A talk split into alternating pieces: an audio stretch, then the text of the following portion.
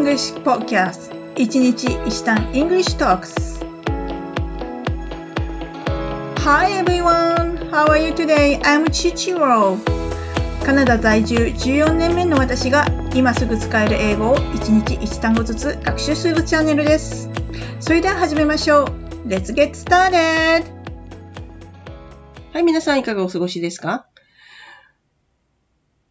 私、実は、あの、体調が良くなかったんですよね。だいぶ良くなりましたけど、まだちょっと鼻声です。今日は、病気でしたとか、体調が悪い、病気なんですっていうフレーズを、現在完了形を使って表現したいと思います。それでは、早速今日のフレーズいってみます。I have been coughing for a week.I have been coughing for a week. 咳が一週間出続けてたんですっていうフレーズなんですけども、この I have been 何々 ing っていうのは、えー、現在完了形で継続してるという意味になります。これ、言い換えが可能でして、このコーフィングのところを自分の風邪の、例えば症状を入れることも可能です。例えばですね、I have been sore throat for a week. 私、喉が一週間痛かったんですよね。っていうふうにもなり、あ言い換えられます。それとですね、I have been a fever for five days. いや、5日間熱が下がらなかったんですよっていうような言い方もできます。あと、この for を since に変えることもできます。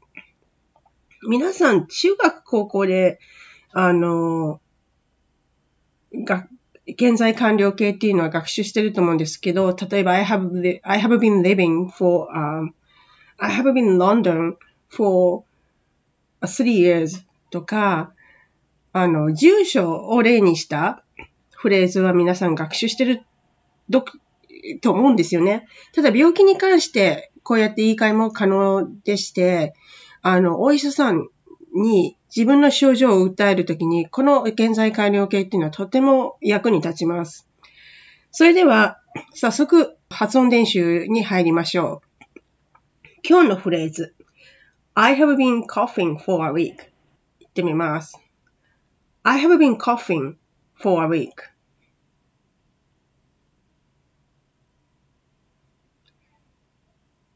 はい。じゃあもう一度後に続いてお願いします。I have been coughing for a week. はい、ありがとうございます。そうしましたら、ここの coughing を喉が痛い sore throat にして、フレーズを練習してみましょう。I have been sore throat for a week. はい、もう一度いきます。I have been sore throat for a week.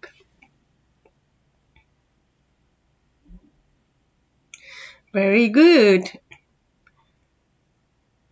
このフレーズを覚えておくと、いろんな症状が出た時に役に立ちます。例えば、頭が痛い、headache や、胃が胃腸痛、ストマケックや、筋肉痛、マッソペイン。いろんな症状を置き換えることができるんですね。で、この for a week は、これは1週間なんですけど、これが for a day であるとか、for a three days 明らかにこうカウントができる日数の場合は for を使うんですけども、じゃ先週からとか、いや、昨夜からといった場合にはどうやって、どんな言葉を使うかというと、since になります。since。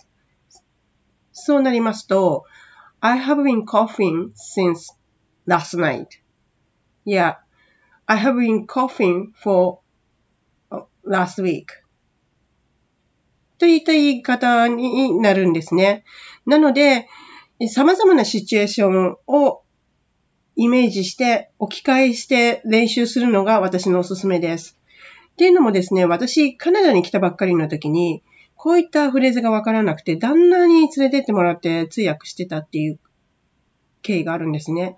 いや、このフレーズがわかるようになってから、私はもう一人で一緒に行くことができるようになったんです。ですから、皆さんも、今後カナダや海外に行くときに、こういった状況があるということを念頭に練習しておくと、とても役に立つと思います。というわけで、お時間がやってきました。今日のレッスンはこれまで。Have a wonderful day! Bye bye!